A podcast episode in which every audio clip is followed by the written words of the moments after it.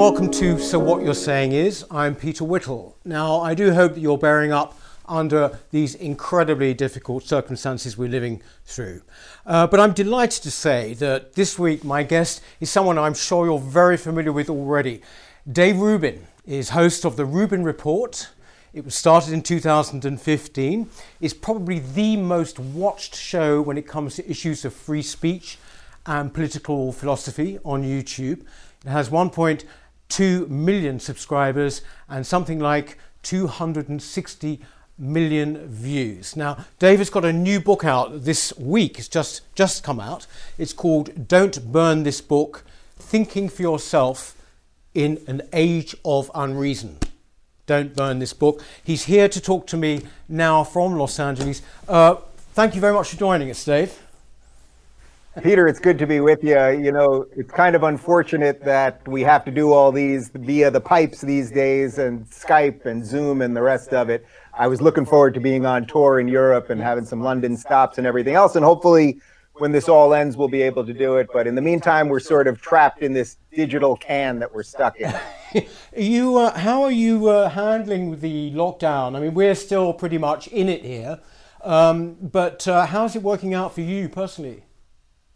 Yeah, I mean, look, I'm here in Los Angeles and we are very much in it. Just last night, I saw that our progressive governor, Gavin Newsom, has now ordered that all of the beaches in California be closed. Really? Um, you know, we've had our, our mayor here, Eric Garcetti, who also is a progressive, uh, you know, talk about snitching on neighbors if you see them doing something that yes. they're not supposed to do relative to the lockdown. So, you know, I would say for me personally, I have a home studio. As you know, this is my garage. I was a little ahead of the game. You know, now when we watch CNN anchors and everybody else broadcasting out of their kitchens, yeah. my operation is is pretty solid. We had to put a satellite on the roof to make sure our internet's okay.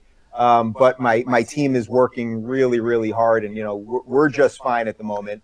Uh, but that being said, look, there's uh, there's obviously there's sickness out there. There's there's death. The numbers have not been what everyone predicted them to be, which is fantastic. And perhaps that's because we put a lot of these measures in place. But, you know, as we roll into now seven or eight weeks with most of America trapped at home, we do have to start talking about opening up. And, you know, in America, we have a slightly different way about doing things than most of the world because we do have a federalist system here where the states are allowed, not only allowed, the states are supposed to make decisions for themselves. So California and New York, you know, these with huge urban areas, uh, with progressive, mostly lefty governors and mayors, they're going to do things very differently than, say, Texas or Montana, places that have, you know, much more sparse populations. And uh, I'm, I'm a little worried about where I am here because, you know, it seems like we've done a really nice job of quashing this thing, and then yet still we find there there doesn't see you know they told us May 15th it'll end in May yeah. May 15th but I, I don't see that happening right now. And I certainly don't see it happening for everybody. I mean maybe they'll let a few more people out and the rest of it but we we have to start living. And and the last thing I'll say on this is you know the unfortunate part of this is we're we're not that good at discussing difficult issues. In many ways that's what my book is about. Yeah. And one of the difficult issues we have to discuss is you know as we start opening things up it may cause a bit of a second wave. It may cause, you know, people of a certain age, usually 80 and above, uh, to be at a higher risk than they are right now when they're locked at home. But at the end of the day, we have to weigh that risk versus freedom, mm. versus liberty, versus our ability to literally walk outside of our homes. That's a very uncomfortable conversation. And just in the last few days, my my friend Ben Shapiro got in a lot of trouble uh, for talking about that because we don't talk about serious issues in, uh, very well. You know, instead it's like, oh well, until nobody is going to be at risk, then we should stay at home. And of course, that's not exactly that's not yeah. really how a functioning society can operate.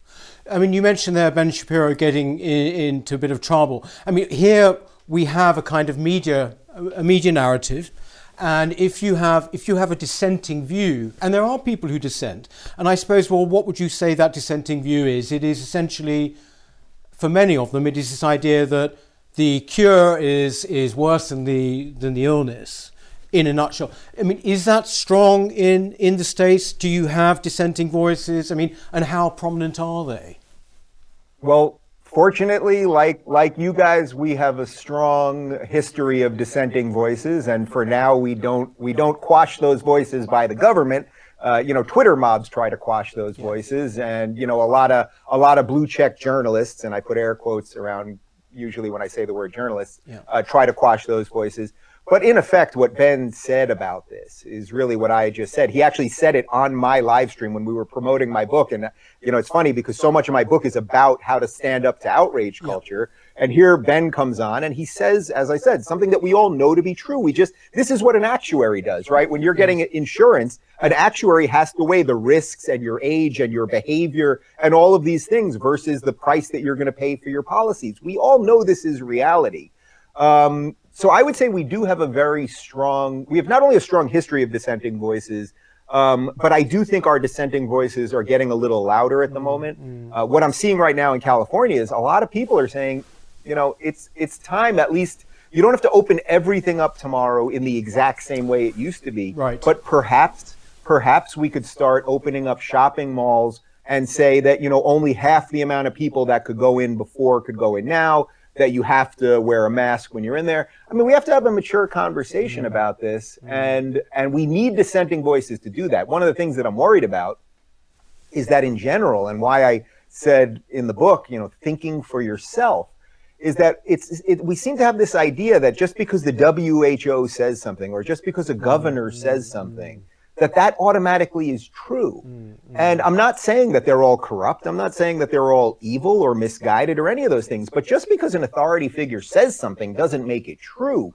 So we need to to fight that out. Let's not forget that you know it's only what about six weeks ago that the WHO is telling us not to wear masks. Yeah. So these people these people have made errors, just like you've made errors, just like I've made errors and we need to we need to strengthen our resolve to really figure out what's going on here. I mean, is, you, you, you mentioned the WHO, and but I, I think generally speaking, there's been a, a decline in confidence in our institutions. I, I, I'm sure it's the same there, but that includes the media, should I say, the mainstream media, uh, which here has seen a plummeting in public trust. Has that been the same really in, in, in the States? Oh yeah, oh yeah. I think you guys are seeing a very similar phenomenon to what we're dealing with here. You know, it's funny because every time someone asks me some version of this question, um, I think the reason that you're asking is because you probably see me railing against the media often, and as I had to use air quotes when I said journalists before.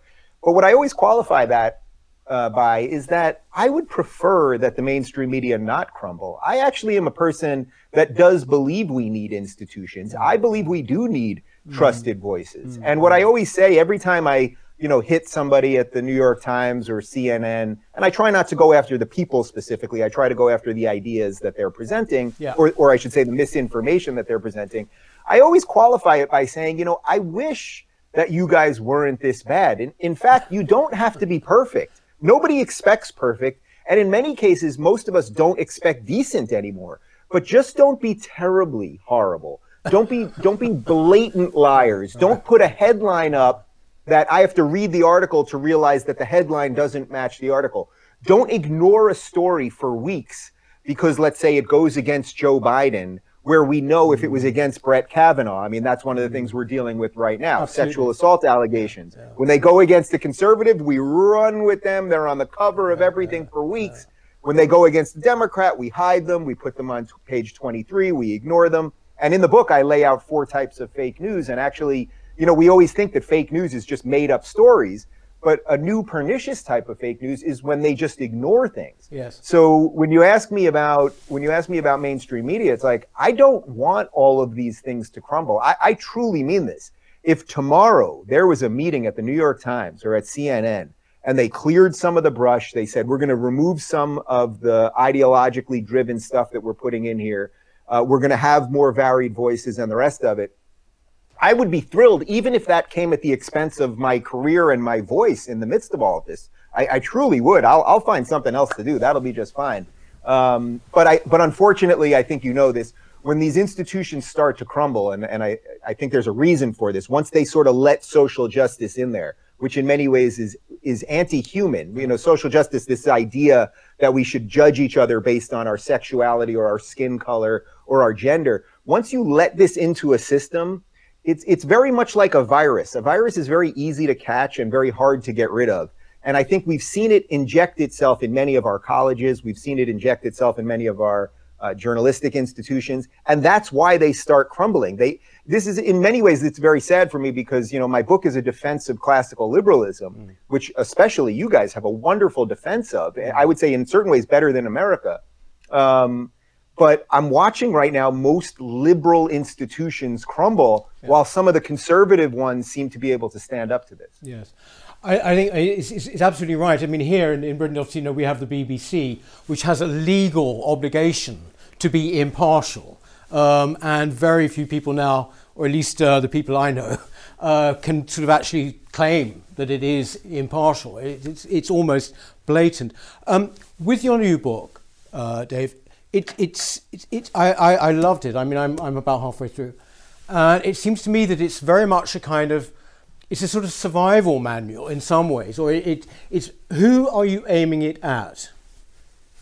Well, it's interesting because when I, I start the book by saying this, but when I when I got the original deal, uh, when I signed it, yeah, it was supposed to be why I left the left. That was going to be the title of the book, and and it's a phrase that's been attached to me because I did a PragerU video that I think has around 20 million views where I talked about leaving the left, even though within the video itself, I had never said I left the left. Um, and I really, at that time, this is about four or five years ago, I really felt I was trying to fix the left from the inside. I was trying to say to my liberal friends, hey, guys, there's something wrong with us. We're not defending free speech anymore. Right. We're not defending open inquiry anymore. We're, we're silencing dissent. There's something wrong with us on the left. And I started writing that book for about three weeks. And then I suddenly realized that I didn't want to write a book about what I was against. I wanted to write a book about what I was for. And this book really, I think what I'm doing is not only laying out my classically liberal positions on things and, and really the philosophy of classical liberalism, which, by the way, I think most people inherently are classical liberals. They just don't know it. Right. You know, it sounds like it sounds like something old. You're a classical liberal. It sounds like you're from the 1700s mm-hmm. or something like that. And that really is where the roots of classical liberalism started with the Enlightenment. But but in effect, classical liberalism believes in two things effectively. You believe in individual rights, meaning if you are a member of any society, if you're a legal member of a society, you have equal rights. That's it. It doesn't matter if you're black or white or gay or straight or what, eh, what your national origin is or anything else. You have equal rights. Now, that doesn't mean everything in life is going to be equal. It doesn't yeah. mean an equality of outcome. And that's where people, at least the modern progressives, seem to get hung up. All it means is that the world is giving you a starting point in terms of laws. Now, you might work harder than somebody else. You might be luckier. You might be born into more money or into less money or the litany of things that that make life life. And then it's it's kind of on you.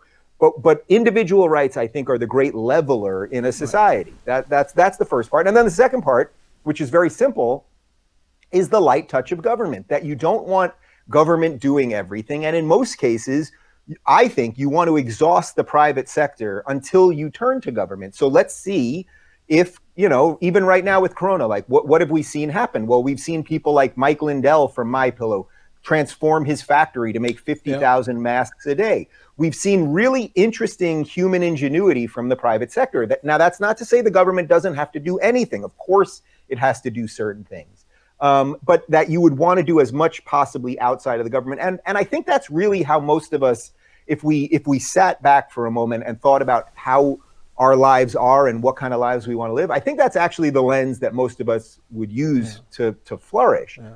Um, so I would say this book is really for it's for anyone that wants to think a little bit differently than mainstream is pushing them to think. So listen, there are things in this book that are going to piss off everybody. You know, obviously mostly people on the right, conservatives and libertarians like me at the moment, but I make a case, I make a pro-choice argument in this book. That is that is a major no-no for conservatives. Yeah. Um, yet I yet I take that position. Obviously, I take plenty of positions that are against you know progressive orthodoxy of the day.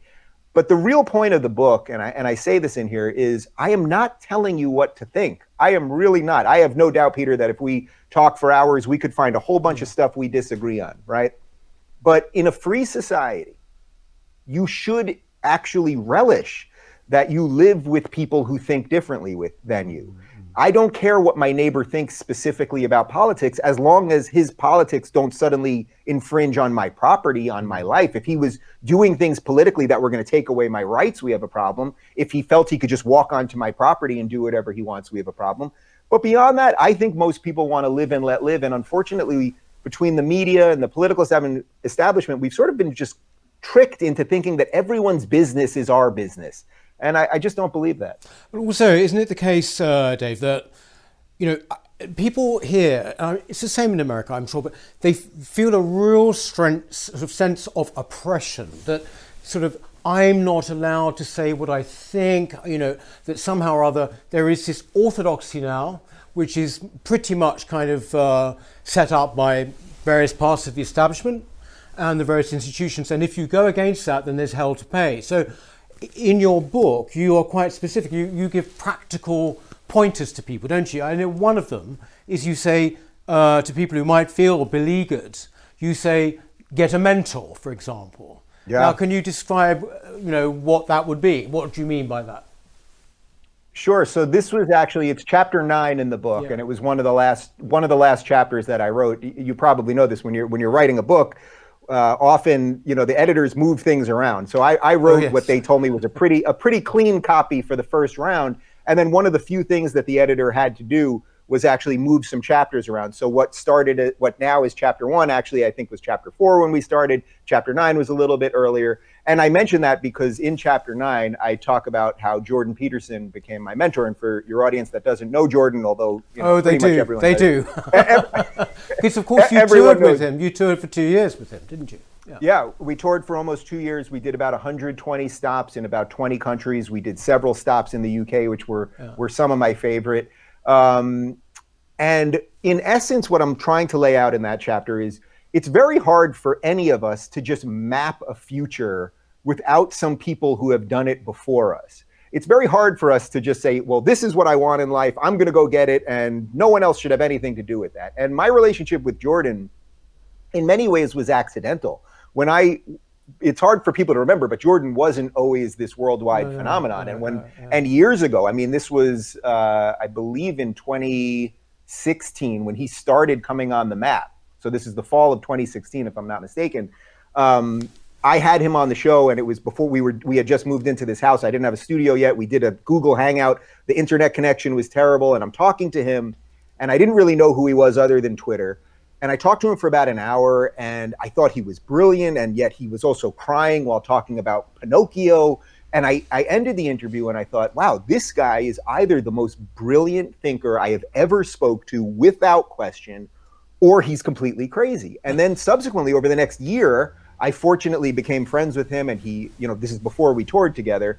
Uh, and I interviewed him many times in person, and we did public speaking together and the rest of it. And I saw a man take his life's work as a clinical psychologist and write this book, 12 Rules for Life, that then actually transformed the world. When I tell you that in every single country that we went to, every single stop, thousands of people were sitting in that crowd. And by the way, you know, the the the mainstream media take on this was that it was angry white young men oh, who yes, show yes. up to Jordan Peterson shows. And I assure you that was not the case. Yeah, yeah. Now, by the way, if it was the case that it was all angry young men and he was helping them, well then actually that would be a good thing.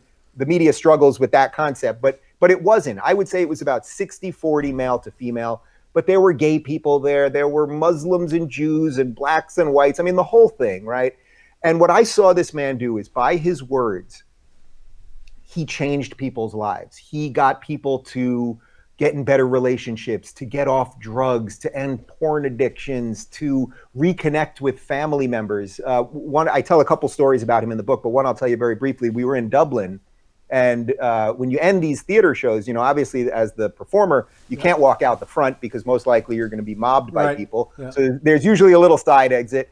We exit the the the theater and we had had a very long day where he's doing a ton of press. He gives a different hour and a half lecture every night. I mean it was just incredible. You know he says hello. He stops to shake hands with every single person. I never saw him be rude to anyone you know anything like that. We we get into this alleyway and there's these two guys standing about 20 feet away from us and they start walking to us and they're both crying. And one of them is probably about 60 the other one's probably about 25 something like that. And it turns out that they were a father and son who had lost touch about five years. They had a falling out about five years before. And by coincidence, they had both bought the book, started fixing their lives, showed up to the show, and saw each other and reconnected. Yeah. And they stood there hugging each other, crying. Jordan began to tear up. I began to tear up. I thought, I thought this is incredible. This oh. this is so much bigger than just politics or just the culture war or anything else. So I would say to answer your question about a mentor, through osmosis, I just got a lot of that messaging. It's not that Jordan sat me down like it was like a, a Jedi Knight and a Padawan learner. You know, it wasn't like we sat down like that. It was just being around this thing. Uh, I'm a better person. I'm not a perfect person, but I'm a better person. Do you think, I mean, we're talking obviously about woke politics and identity politics, all these things that make people feel, as you put it in the book, you know, oh my God, you know, they're calling me a Nazi or whatever, and I'm not a Nazi. Um, you know, do you think that, I know this is a question that's being asked a lot, Dave, but with this virus, you know, some people are saying, oh, well, that's it, it's gone. It's gone off the front page, it's gone off the, off the media. Um, maybe we will you know, we will go on now and realise that this was all a load of load of rubbish. Do you think that's ha- is, do you think that's going to happen or not? Well, I think that would be wonderful, and I, think it I is think happening. I think yeah, kind of we need it to happen. Yeah, right. We need it to happen. We all know it should happen, yeah. and I think what you're seeing right now, and th- this is why you're asking the question, is when something really bad happens, when we now have an unprecedented worldwide pandemic, when we ha- are watching record levels of unemployment, we're watching quite literally people die family members die i think suddenly people are going you know all that stuff about gender pronouns and sexuality and all of these things they don't matter they, they actually don't matter and i'm not saying that means suddenly you should be bigoted towards people of course not but they've created a certain set of superfluous issues that in many ways just show how fabulously wonderful the West has done things. Mm. We've become so fat on our own success that we can suddenly debate whether the government should punish someone mm. for misgendering somebody. Yeah, yeah. Um. And you guys, I've, I've seen this, you know, I think it's from the Sussex police or something, where they suddenly put out these things that if someone offends you, you might want to report it to us. I mean, these are these are really dangerous ideas. Oh yes. Um, yeah, so we've we've seen plenty of that. So look, I think at the end of the day, when you when you're in a time of crisis right now, um, suddenly people are going, you know, whoever solves, whoever gives us the antidote uh, to coronavirus, I don't care if it's a man or a woman or if they're black or white or gay or straight or the rest of it. If I'm getting on a plane, do I care what uh, gender or sexuality or anything else that the, that the person who's flying the plane, the pilot, is, other than that they are the best qualified person to fly the plane? If I'm having heart surgery tomorrow, do I want the best Asian doctor, white doctor, or black doctor, or I just want the best doctor. Mm. And I think we have to we have to start framing it like that because we all know it to be true. Yeah. If you had a medical problem tomorrow, and then they showed you a whole bunch of doctors, and they said, you know, these people all have different qualifications, but some of them their immutable characteristics rank really high, and you're going, well, I just want the best doctor because I, I don't want to die on the table uh, you're most likely going to be colorblind. And that, by the way, is exactly what Martin Luther King Jr. wanted, right? Yeah, what did he yeah, want yeah. for his children? He wanted them not to be judged by the color of their skin, yes. but by the content of their character. So I'm very hopeful that that we will get past this. That being said, it really it's a virus. It's a it's a virus of the mind and it gets in the system and it's very hard to eliminate. So I don't think it's gone, but I do think right now it's it's pretty neutered. I think uh, one difference maybe between uh, America and, uh, in Britain is that we have hate speech laws, for example, which is part of this. Um, whereas you know you are to a great extent defended by the Constitution. I mean, you know, there is a big difference. We don't have that, so we have the whole new rafter of laws. Makes it very very difficult. Um, one thing I want to ask you about the book as well, uh, Dave, which struck me is that it's dedicated to Ben Affleck. And I know why, but I think maybe some people watching will not. Can you, why, we're talking about the Hollywood actor Ben Affleck, why have you dedicated it to him? Sure. So to be clear, I don't know Ben Affleck. I've never met Ben Affleck. I've seen a lot of Ben Affleck movies, but uh, why did I devote uh, dedicate the book to Ben Affleck? Well, there's a very famous moment that I think was the political wa- awakening for many people and really was a was a truly truly seminal moment in my life and certainly in my career. Uh, this is about four or five years ago. Uh, ben Affleck was a panelist on Real Time with Bill Maher. And oh, when I say panelist, meaning he was one of the three people on the opposite side of the table where they, you know, that's where they debate the hot topics of yeah. the day. And then usually what they do on Real Time is they bring on another guest who sits on the same side of the table as Bill Maher. And that person has sort of a protected interview, meaning it's really more of a one on one. On that night, uh, a mild mannered neuroscientist named Sam Harris, oh, who. I did not know of at the time, uh, he sat down with Bill Maher, and they were they were there to discuss his book called Waking Up: A Guide to Spirituality Without Religion, which I have right over there, and it's basically a book about how to find inner peace. And as they were discussing it, the topic of religion came up because Sam has been very outspoken. He's an outspoken critic of all religions, yeah. with with bar none, with no exceptions. And obviously, Bill Maher is a, yeah. a huge critic of yeah. religion. And what they started discussing was that we have to be able to separate ideas and people. Now, this is a, a concept that we all know, but we have trouble understanding in many cases. So, ideas meaning you should be able to criticize any set of ideas, but that doesn't mean you should be bigoted towards people who might hold those ideas. So, in other words, you should be able to criticize the Old Testament, and nobody would think you're automatically a hater of all Jews. You should be able to criticize the New Testament. Nobody would run around saying you hate all Christians. And likewise, you should be able to criticize the set of ideas that is the Quran, and you shouldn't hate all Muslim people as people. You would want to judge people individually. Mm. This is actually a very simple idea, uh, but it, for some reason, it's very hard for people to understand. The way I would give you a, a metaphor to this is that religious doctrine is just a set of ideas, the same way a political party's doctrine is a set yeah, of ideas. Yeah. So you could you could criticize everything in the Republican Party platform or the Labor Party platform. That doesn't mean you hate all members of the Labor Party. So this is a very important idea and, and an important distinction. And in effect, as they were talking about this relative to Islam, Ben Affleck turned to Bill Maher and Sam Harris, and the, and the famous line is he said that they are gross and racist. Oh. And he was also sort of, he was huffing and puffing and red in the face and kind of banging his hands on the table and very angry.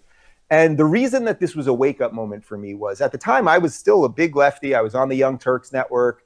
But for about a year, I had been sort of trying to piece this thing together in my mind. And we all have a, some version of this where you know something's not right, but you can't quite piece it all together. And then something happens where you go, ah, that's it. Yeah. And and this was the perfect example for me because I had been thinking for about a year that it couldn't be that all of our intellectual opponents were racists and bigots and homophobes. It, it couldn't possibly be that we were so morally right and they were so morally wrong. It, it was just, the, the equation was just too easy. It, it just couldn't be.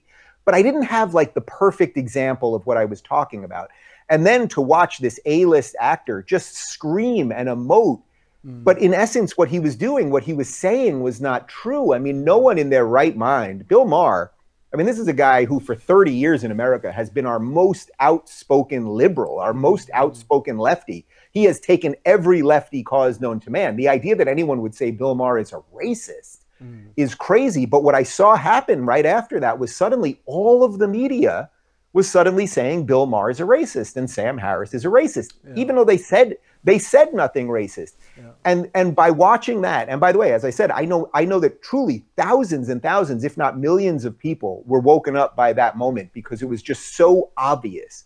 Uh, so I thank Bill uh, Ben Affleck actually because if it wasn't for him doing that that yes, highly yes. emotive, energetic, you know, faux moralism, I don't know that I would have woken up as quickly as I did. I mean, you you you've got this phenomenal following, uh, obviously, Dave. But you know, there you are in Los Angeles. You're in some ways the sort of capital of virtue signaling, isn't it? I mean, Ben Affleck's just one example because that's what he was really doing, wasn't it? In in that instance. Yeah, it's virtue signaling. I mean, is is it tough? I mean, there, you know, if if you are not in that mainstream view. I mean, I lived there, as you know, for a while, and I think I met one Republican. I think, and he was an yeah. agent. Uh, that was a, you know, that's all I met in, in, in the whole time I was there. Um, you know, it's an interesting question because you know, virtue signaling is an interesting thing because it's what you do outward. It yes. not necessarily what you believe inwardly. And you know, Hollywood, for as as messed up as Hollywood is, and all the problems with Hollywood. The good thing about Hollywood is you know, the cream does tend to rise to the top. So if you have a good show, eventually it will break out. If you have a good stand up routine, eventually it'll break out, whatever it might be. That's what competition's all about. So in many ways, even though these people pretend to be these, these crazy progressives, in another way, they live actually much more like libertarians. They they want to be free. They want to make their money, spend it freely, and all of those things. I think that I think that's actual virtue. By the way, yeah. I don't think the faux moralization is virtue. Um, but in terms of how how it is living here, I mean, well, first off, you know, I don't know if this is good for the country or the world, but we are watching politics and government co- collide into one thing. So, uh, so, I'm sorry, not politics and government, politics and entertainment collide into mm-hmm. one thing. And as that happens, LA is the home of entertainment. Mm-hmm. So, you know, suddenly uh, Ben Shapiro, who we mentioned, he's here in LA. Uh, Dennis Prager here, and PragerU is in LA. Uh, Peter Thiel, the tech billionaire, he left San Francisco because he said, you know, the progressive group think is so dangerous, and he fled to Los Angeles. I mean, that tells you that that something decent must be happening here. Yes but but I would say the bigger barometer for me is that you know when I walk my dog right now, and you know it's really the only time that I get out of the house. The amount of people who neighbors now who say hi to me and they'll say, "Oh, I saw you on Fox News last night," or "Oh, I saw you on the Ben Shapiro show yesterday," and what they're really saying to me is, "I'm one of you too." Yeah. You know, it's like they they wouldn't run around, they wouldn't plaster it anywhere, they wouldn't want it on Facebook, but I'm seeing more and more and more of that. So in that way, I am enthused uh, but to bring it around to where we started here about California in general, I mean, look, they are, as we speak, they are now making it illegal to close the beaches. So I, I am certainly not thrilled with my state at the moment. No, no. Where do you think this is going to go, uh, David? I mean, you've been hugely successful with your show, but, but you know, obviously as the as the mainstream um, broadcast networks decline in influence, I mean, what do you see in ten years' time? What do you think that there are just going to be many more shows like like yours or like this one here, or or, or, or what do you see the future for people who maybe want an alternative? Will it just be YouTube? Well, I love this. Look, look, look exactly at what we're doing right yeah. now. We're trying to have an honest conversation with yeah. important questions, relevant issues, and the rest of it. If we were doing this on the BBC or if we were doing this on CNN or anywhere else, you know, they'd have eight boxes with yeah. people who mostly who have never accomplished anything or they worked for campaigns or something like that, and you wouldn't feel any better at the end. You know, that's what I always tell people. When you watch CNN, do you feel better after? Do you actually feel more enlightened after? Now, I'm not saying every show that I've ever done is the most brilliant, enlightening thing ever. But I think for the most part, if if you watch an hour long interview that I do, you'll you'll take something away from it. I know that every single interview I've done, I've taken something away. Sometimes, you know, I take away some great ideas, but sometimes I go, wow, that person really didn't know what they were saying, and you you can learn something through that. So as far as as far as watching the sort of online media grow and the mainstream media crumble, I mean, I think in many ways the online media has already surpassed yes, mainstream yes. media. You know, yeah. I, I probably on a on a per show basis get more views than primetime CNN, and not only that, I do it at a fraction of the cost. I would say what it costs to do one night of Anderson Cooper with all the studio lights and the staff and the whole thing is probably the whole year of my shows. I mean, we've figured out a way to make a sleek, nimble, profitable. We have no debt, you know, nice small business, which is totally congruent with all of my sort of libertarian ideas. I pay my guys really well because they work hard for me.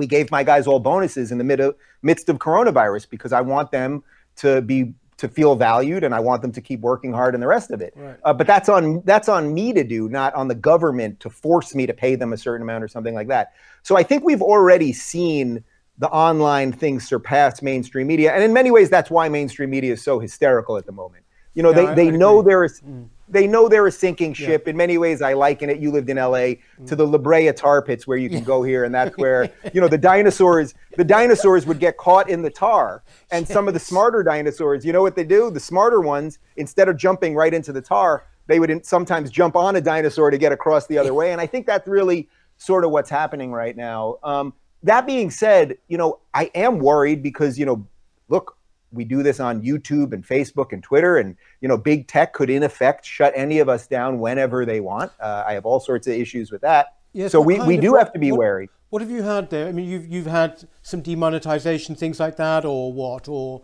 shadow banning? Yeah, you know, well, there's all sorts of stuff. I mean, yeah. Twitter, in their terms of service, in effect, has shadow banning. So so shadow banning is when you follow somebody and you just don't see their tweets. They just don't appear in your feed. Now, in their terms of service as of January 1st this year, at least from an American perspective, I actually think it might be different in the UK yeah. or in Europe.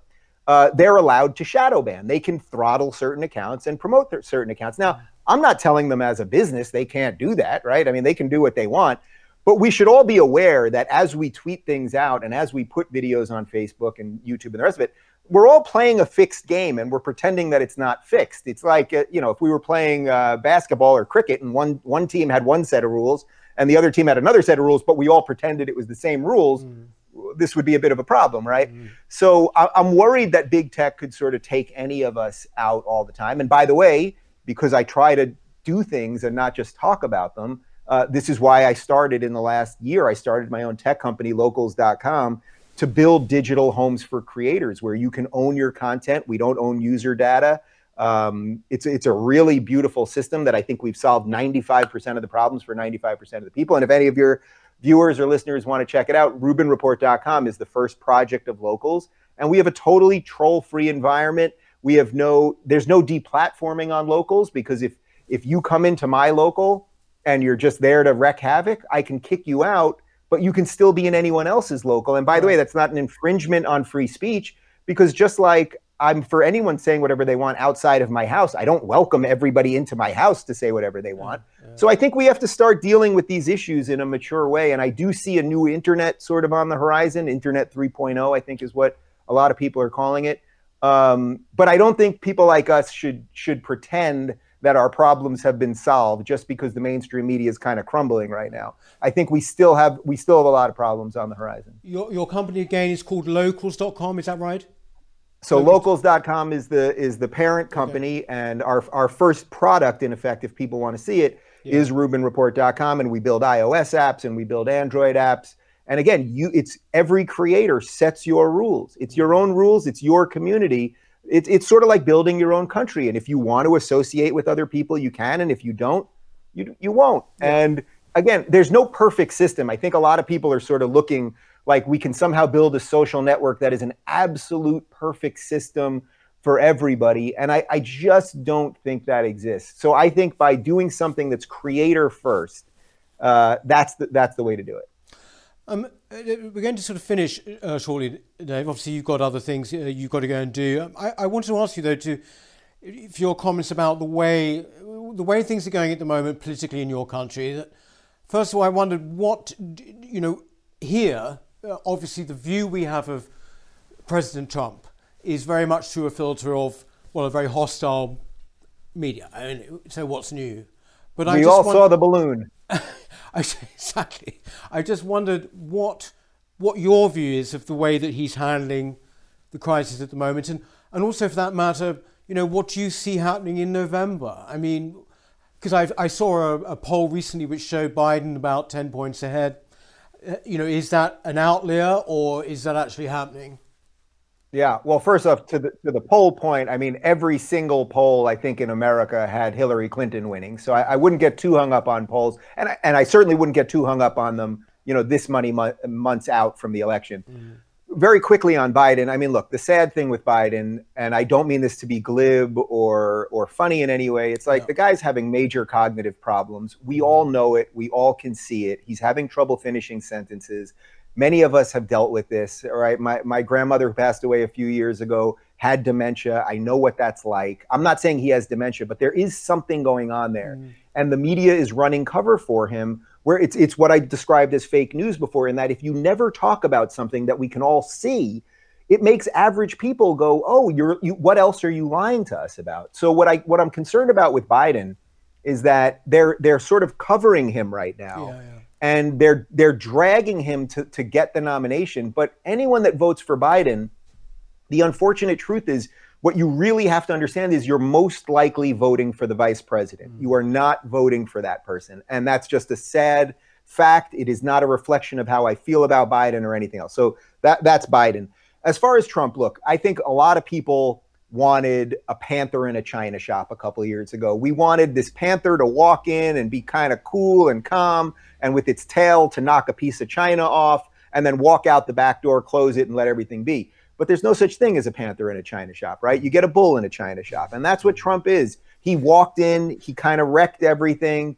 and now things are sort of being rebuilt. Mm. So I did not vote for Trump last time. I, I, voted for Gary Johnson, who was the third party libertarian candidate. And by the way, I'm in California where I had the luxury of making a decision like that because right. it was going to yeah. go so so heavily for Hillary, no matter what. Um, but I would say, short of absolute economic collapse, short of you know a true Great Depression kicking in, which by the way is not completely unfathomable. I mean, we have 25 million people unemployed right now. I mean, we have we have major problems. Uh, but short of that, I think Trump probably wins, and I think he probably wins pretty big. Mm-hmm. I, I think, I think in effect, what's happened here is that the average person who's watching this, we're watching Democrat states like California do crazy lockdowns right now, and it, as opposed to just having honest conversations with us about how to reopen. And I can't say that I don't think any of that has to do with the fact that they want to hurt Trump. Mm-hmm. But meanwhile, Republican states like Texas are opening up, I think, today or tomorrow, and they'll figure out a way to do it.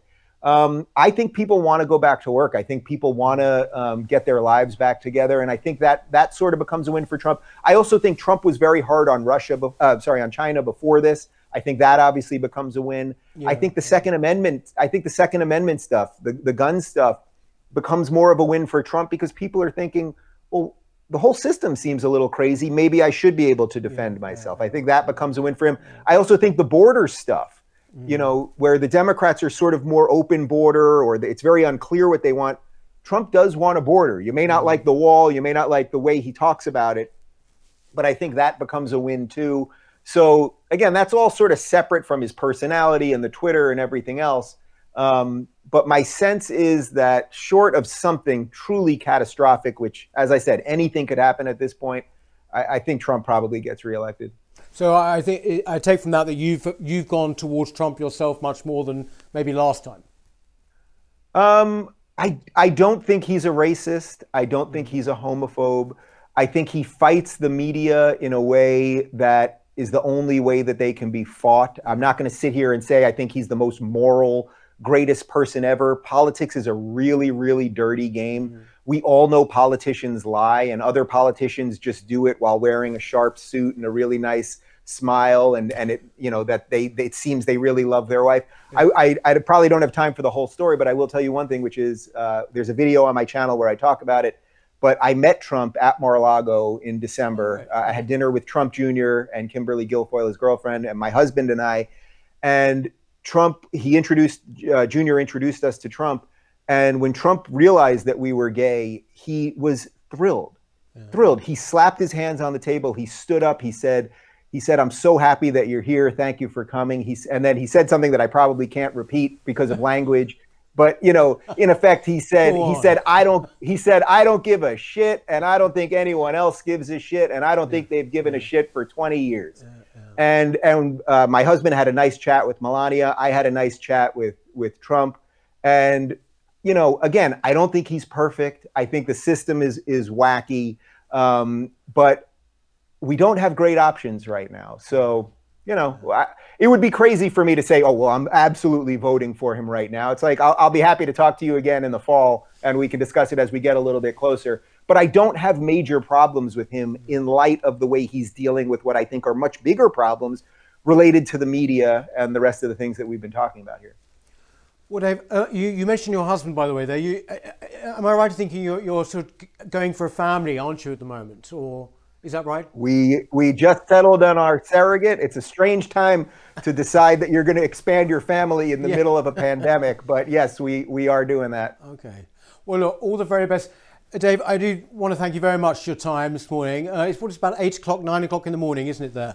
I think. It's, it's 8 a.m., but I had my coffee. And, uh, you know, they always, they always tell me there's this idea in America oh, you have to watch out for these UK journalists because, you know, they're always trying to get you. Oh, they are? Uh, but I, they, and I know that, and often they are, but I've, I've thoroughly enjoyed talking to you, Peter. Well, thank you very much. And um, the book again is Don't Burn This Book by Dave Rubin. It's out now, it came out this week. Um, thank you very, very much, Dave. Thanks very much for watching, and uh, we shall see you next time on So What You're Saying Is. Please do remember to subscribe, won't you? Thank you. Bye.